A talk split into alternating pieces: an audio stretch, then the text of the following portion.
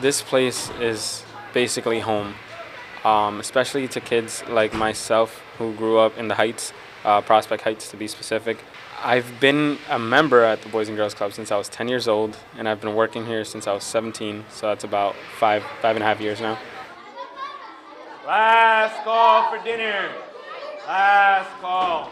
My name is Luis Rodriguez. I've risen through the ranks from being just a regular staff member to being the supervisor for first and second grade. This is why it's important that we don't fool around. Is that pizza on the floor? No? Then what is it? Yeah, I remember just walking in every day, and, and it was scary at first because you see all these different kids, all different ages, and you being the new kid, you're like, great, I kind of don't fit in anywhere.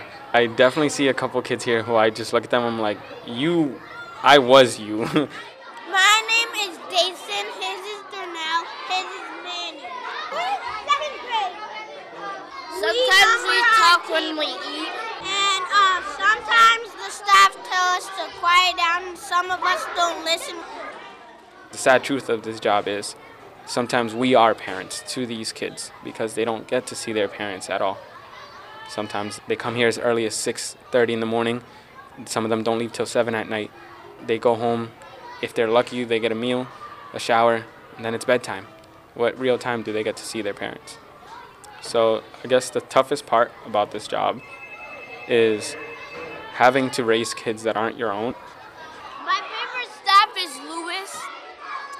He's very mean though. Lewis is not mean. He's, He's not very mean. bossy. He's he's good at stuff. And like everybody counts on him.